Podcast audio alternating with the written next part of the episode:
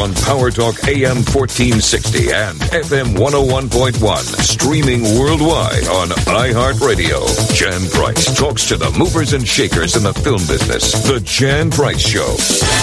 You're listening to the Jan Price Show, and my guest today is award winning editor Patrick J. Don Vito, and we're going to talk about his Golden Globe winning film, The Green Book. Welcome to the show, Patrick. Thanks, Jan, so much. It's nice to have you here. And you were just nominated for an ACE Editing Award. How did that feel?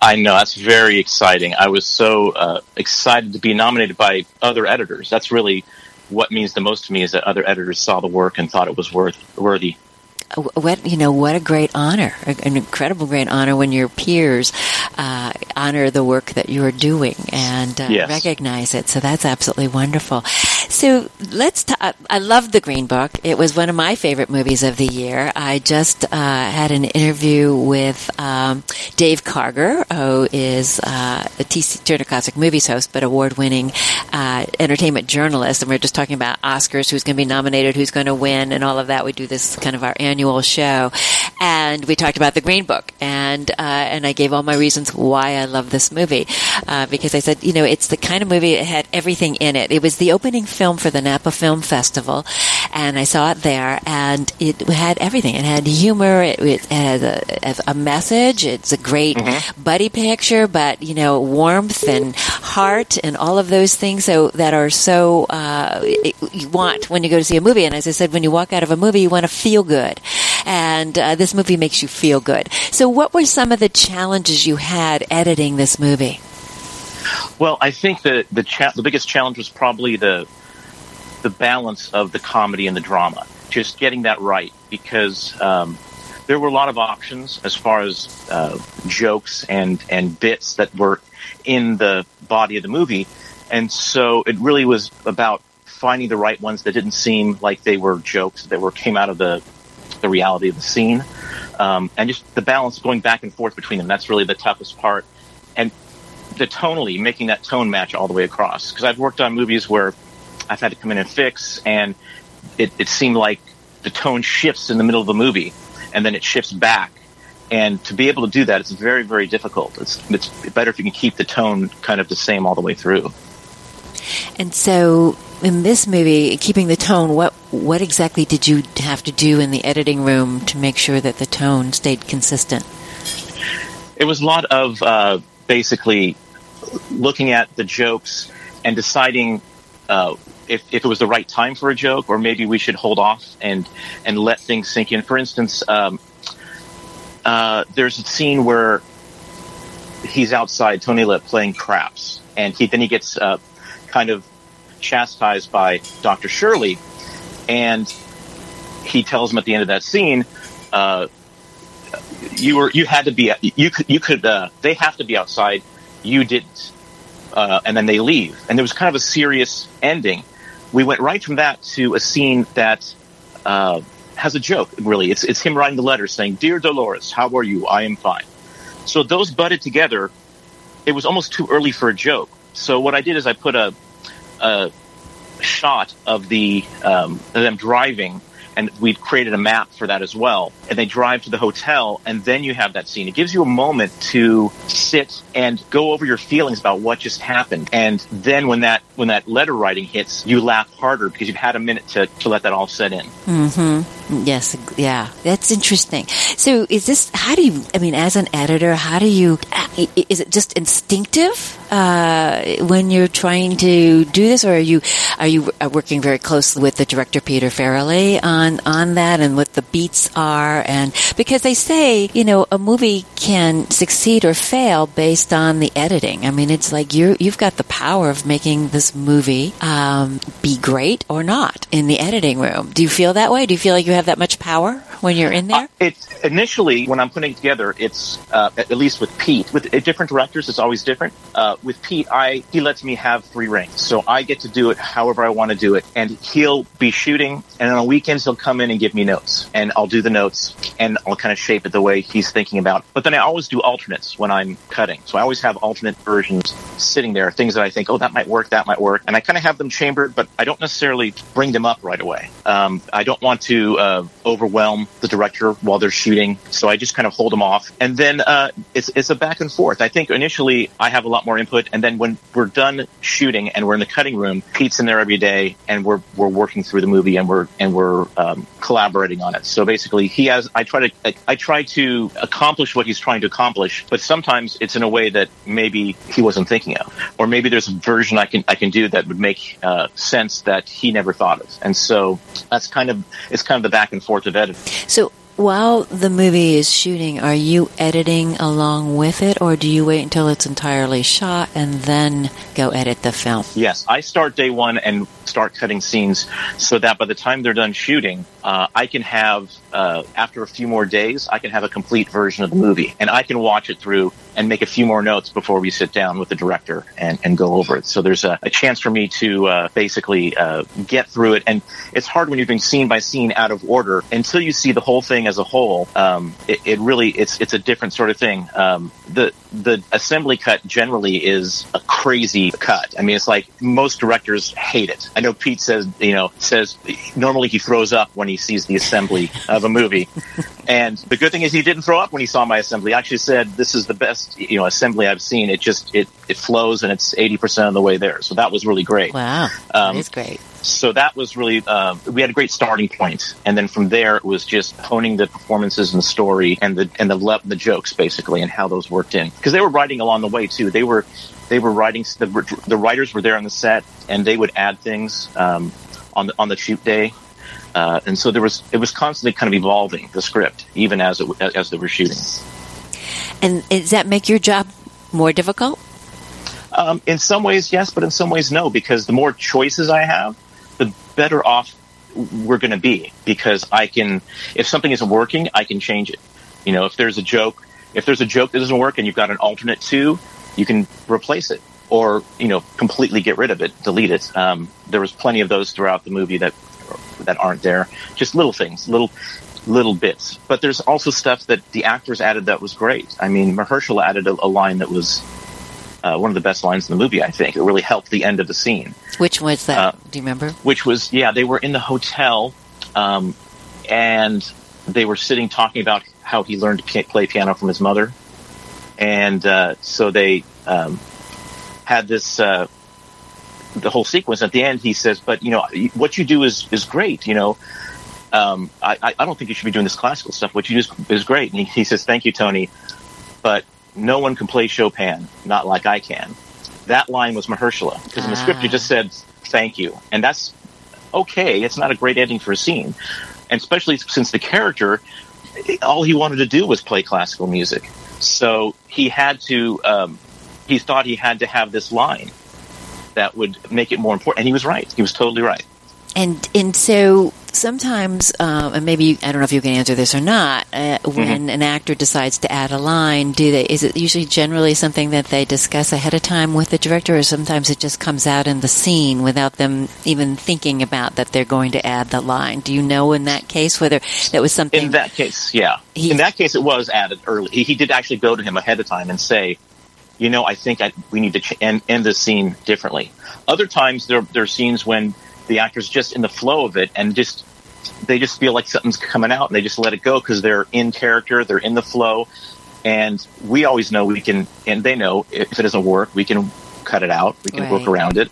So the most directors will say, at least say, here's a take to go ahead try try something you want to try you know uh, and that's i know Pete will do that too so if you you know we're getting we make sure to get the script, and then at a certain point, he'll tell the actors, "Is there something you want to try here? Let's try it." You know, and then we have that option as well. That you can do. That's great. Now, I I, I met uh, screenwriter and producer Nick Vallelonga. Is that how you say it? Mm-hmm. yes. at the Napa Film Festival, and I met Kris Bowers also. And Kris is so great, yeah. Yeah, he's wonderful, and we had a nice discussion um, about because obviously, uh, you, you, when you're watching the movie, you're going does Mahershala Ali is he able to really play the piano that well? I mean, because it's pretty amazing. And uh, so Kris let me in on the secret. Uh, I don't know if you want to talk a little bit about it, but uh, he did work with uh, Mahershala Ali. I guess He he, said for months and months, uh, so he could. And and and many of the scenes, it is it is Mahershala playing. But when it got to the more difficult scenes, so talk about that because you had to do the editing on that. Yeah, it's basically he did. He wanted to be able to sit down and have the the uh, the stance, the the, uh, the sitting of a piano player. So it, it would it would look real, and he wanted to have the hand motions, everything there.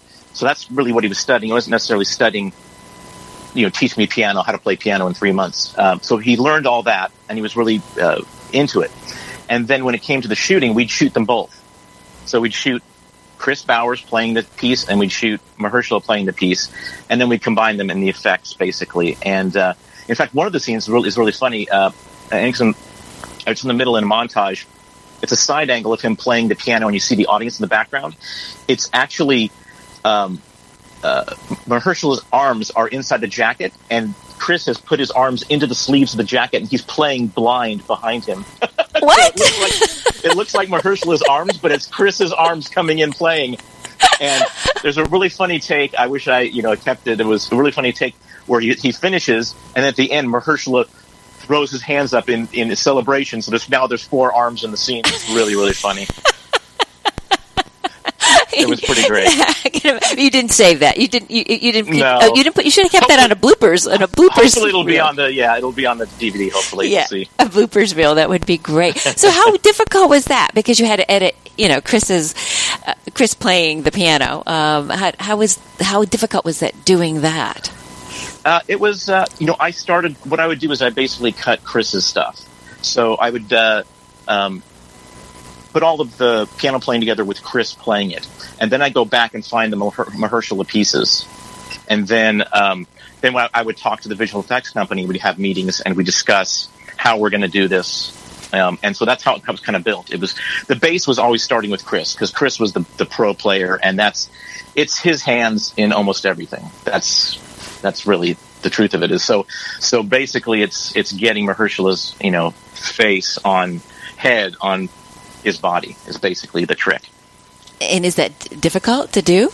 Yes, it is. But thankfully, I didn't have to actually do that work. That's what the visual effects company did, but they did a really amazing job. Pixel Magic. Okay. Oh, Pixel Magic. There you go. Yes, they did their magic. Yeah, they did. They did. They really did. So, what else have you worked with? You worked with Peter Farrelly before? Yeah, we worked on movie 43. Um, I had come on to do that uh, with uh, um, another director. Um, it was basically uh, a bunch of shorts all put into one movie. So I was hired by Steve Brill to, to work on his short, and then I stayed on and worked on everybody's shorts. And then uh, Pete decided to reshoot an interstitial, and I cut that. And so we got to know each other a little bit. And then a couple years later, we did a pilot for a TV series called Cuckoo that never got picked up. And then there was this, and this was like one of those things that just came. I, I was sent the script, and I'm like, I, I called over, said, "Hey, do you have an editor yet? I know you normally use this one person, but are they available? If they aren't, can you throw my my name into the hat?" And they did, and luckily I got the job. That's great. That's great. I loved the script when I read it. So. Oh yeah, well I I love I love the movies without you know, the script. Obviously, it's not a movie without the script, and uh, and it's a, just a great great story. But uh, so, do you develop a, a, a shorthand once you work with a director? Do you have like I- I- you've worked with a lot of great directors? You've worked with Jon Avnet, Jay Roach, Judd Apatow, Donald Petrie, and the list goes on. Um, it- when you work with them multiple times, do you develop a shorthand, and do you have a shorthand Yeah. now with Peter uh, Farrelly?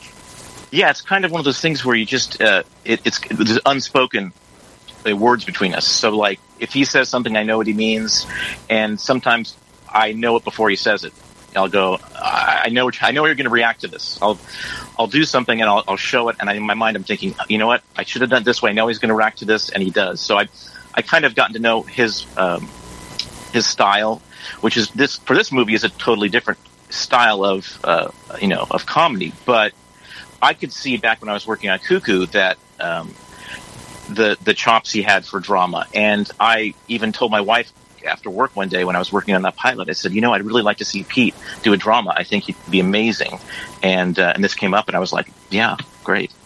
Yeah, we're going to talk a little bit more about that. But if you are just tuning in and you are listening to the Jan Price Show all about movies, and my guest today is award-winning editor Patrick J. Don Vito, and we're talking about the Golden Globe winning film, The Green Book. And uh, Peter Patrick was just nominated for an Ace Editing Award, so it's very, very exciting. And I'm sure when the Oscar nominations come out, but this show is going to air after that. I'm sure The Green Book will be nominated, and certainly uh, Nick and Peter. Peter wrote the also co-wrote the script too. Is that correct on this film? That is correct. Okay. Yeah, with Nick, and I'm sure that both of them will be nominated for best screenwriting. So, t- tell us a little bit about that. I mean, because everybody was a little surprised. Um, uh, I think that Peter was Peter Farrelly was attached to this movie, and Mhm. and certainly the way that this movie turned out, as it- you know, it's it's it, it's got humor in it and it's got drama in it. It's got everything in it. I mean, it makes you Mhm. cry. It makes you, you know, that's when you go to the movies, you want to feel something. I say this a lot, you know, you just want to Mhm. go and go, eh, that was okay, you know, and you walk out of the Yeah. theater or you fall asleep watching the movie, um, which can happen too. So, um, with this one, it was a little bit, di- uh, different with seeing that Peter Farrelly was involved. So, uh, do you know a little bit how he got attached to Yeah. this? it's actually a really interesting story. He, uh, the other writer, uh, Brian Hayes Currie, was a friend of his, and he had been in a bunch of his movies uh, in small little roles. And so he ran into him and said, "Hey, what are you up to?" And he said, "Oh, you know, I, I'm writing this, or I'm going to start writing the script." Uh, and he told him the story, and Pete goes, "That's a home run. Uh, let me know when you're done writing it." And so a few months later, he called him and said, "So you're done with that script yet? I want to read it." He goes, "What script?" I said, "The one about the piano player and the bouncer." And he goes, "We haven't even started yet." And he says, "Call Nick, and I'll I want to write it with you. We'll start Monday." Wow. And so he called Nick, and Nick had to meet him and you know make sure that Pete was the right guy because he wanted his dad's story. So he met with him, and they liked each other, and then they started writing the script. Wow, I I I also like after the um, after after the film premiered, they had the you know Q and A afterwards, and uh, Nick telling the story, but more importantly, that the uh, Don Shirley did not want him to write this story while he was still alive. Mhm. Uh, do you know why? I mean, nobody followed up with the the why after that. I I'm not quite sure. He never really said why. Now you could assume from the movie there's one big reason, uh, which I don't know if I should give spoiler alert away, but of something that happens uh, in the movie that maybe he didn't want people knowing about. Um, Mhm, because right, it might have right. affect his career. Uh, maybe it was about his family. I don't know because I, from what I've heard is his heirs were not the family. His heirs were his friends. So when he died, everything went to his friends. Uh, Oh. so, so I don't know if there was stuff about the family he didn't want uh, out there. I don't really know, but um, but there there could be any number of reasons. But uh, um, I don't know. I guess we'll never know, really. Yeah, I guess we won't know For sure. Yeah, but uh, well, Nick Bobby knows uh, maybe why they he did, but maybe he doesn't even want to say too. What what is Yeah. your what is your editing style, Patrick, when you're working on a film? Um, do you keep the storyboard up? Do you have like lots of cards all over the place to keep it all in, together? Do you work with the sound designer? So, who, how does what's your style of editing? It it really depends on the movie I'm working on. It kind of shifts a little bit with that, but I always have cards up so I can see the scenes based on uh, what reel they're in and and their position, and I can you know physically look at them and go like, oh, I could move this scene over there. I could switch these around. Um, this movie, there was not a, a ton of movement around for scenes because it's so linear. So it's hard to it's hard to reorder stuff. But uh, but I'll work differently. Um, I like playing music while I work too. So this was really easy because this is set in the '60s. So you want to just play '60s music and get you in the mood of like what you're doing. But also, the music supervisors gave me a lot of great music. I was going to ask So- you, did they give you Don Shirley's recordings to listen to as you had- were doing this? I had Don Shirley's recordings. We didn't use them in the movie because quality wise, it would have sounded like an old recording. So we, Mm. uh, Kris Bowers re-recorded everything and he played everything for the movie. And then, um, all these songs, I mean, we did, we had a very limited music budget, but they found a, you know, hundred songs and gave them to me as options that they could get for cheap that were great 60s songs. And so while I was cutting, I would decide and place the songs and, um, the style for that is I'd usually start them full volume, and then as you popped into the car, it would squish down to like a speaker as it were coming out the car speaker. And I'd say about 80% of the songs that I placed are exactly where I placed them in the movie, and they never changed. Oh, wow. Um, so I, I had a lot of influence with music, but it was it was those guys that gave me this great music that you know uh, that made allowed me to do that. I had, I had a lot of options and a lot of great stuff, and uh, so it it was a joy to work on with music. I love doing that because I play piano myself, and music's really important to me. Mm, yeah, yeah, I get, I definitely, and particularly in this movie. You know, how much of the uh, sound editing uh, did you get involved with, or don't you? Do you work with a, you know, you work with the sound editor, yeah. uh, you, or did you? Um, obviously, you're working together, but how how is yeah. that collaboration? Yeah, we usually have uh, like Andrew DeCristofaro was our sound supervisor, so he he came over and his crew came over, and we just sat and watched the movie and kind of told him what things we kind of are looking for uh, sound wise. And then he made notes and tried things, and then we'd kind of say yay or nay to them. And then he'd try some things that maybe we weren't thinking about. Um, you know, we tried some, you know, when he's outside the car and he's looking at uh, the sharecroppers out in the fields, and it's kind of like all the sound kind of comes down a bit. It's really played music heavy, and it's it's it's it, there's still sound there, but it's just light, and so it feels like you know you're more in his head than than you would be if you were playing all the natural sounds that were happening around. Mm. Um, so it's stuff like that that help emotionally connect you with certain scenes. And so they we would work on that, and then we get to the mixing stage, and then we'd refine all that stuff in the mixing stage. How long did it take you to edit this movie? Uh, let's see. I started after Thanksgiving, um, and uh, it was uh, we came back in February from New Orleans, and by I'd say by a- April, I had um, a, the, we weren't we were still in the direct about halfway through the director's cut. We started screening it, so we started during the director's cut screening it. Um, by the time we were done, it was the end of July, so it was about seven eight months total. But uh, but we finished early, and we just started screening the movie because the, the more you can get it in front of people, the the earlier the better because it gives you an idea um, what's working and not. Not even by comments, just by the feeling in the room. If you're sitting in a room and you are watching a movie, you can tell when people are uninterested. You can mm-hmm. feel it, mm-hmm. and so it really helps you go. You know what? We should tighten up that scene. That's they're get they're, we're losing them right there, and so that really helps you get to this tighter version. And we're still two hours and ten minutes with credits, so we're not a short movie, no. but. Uh, but I think it doesn't feel like two hours and ten minutes when you're sitting no, watching it. No, it does not. It does not. Some movies you're like looking at your watch, okay, when is this mm-hmm. going to be over? But not this movie, not at all. It didn't feel like that at all. When do you know? This is my last question. When do you know mm-hmm. that you finally have the perfect cut on this on the movie? Well, that's tough. Wow, it's it's it's hard. You never really. It's it's always kind of evolving. You know, I know that if there wasn't an end date, I think that people would recut movies into infinity. You know, if there, luckily there's an end date usually, and you got to finish by this time. But this was really, you know, we got to it pretty early, and we were like feeling really good about it. And then we, when I knew we were on the right track, we went to uh, we went to screen in Long Beach, and uh, you know, they do all the, the screenings with where they score the movie and everything. Um, and, and we scored hundred. And wow. so I thought, I think we're, I think we're on the right track for this. I think you were. I think you were. So that, when, when that happened, it kind of like solidified all our thoughts. And then we continued, we screened again and we tightened a little bit and then we locked. So it was pretty quick there right at the end. Right. So that when the director's cut was done, it was, it was all pretty fast. After that, that was great. Great. Well, Patrick, thank you so much for being on the show. It's fascinating. I love talking pleasure. to you. Yes. Thank you, Jan. You're welcome. Go to the Jan Price Show on Facebook to learn more about upcoming shows, and while you're there, like my page to listen to the Price Movie Minute movie reviews and to listen to archive shows that you may have missed. Go to thejanpriceshow.com.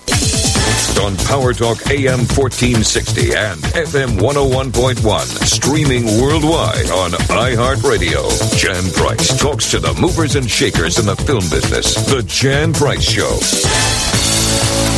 The Yozio Theater in downtown Monterey is now open every day, showing independent and foreign films. The Yozio Theater has new concession offerings, including beer, wine, hard cider, and their homemade lush slush. You can now schedule private event screenings for community charity events, birthdays, anniversaries, or just a fun gathering of friends. For more information, visit the Osio Theater online at oziotheater.com.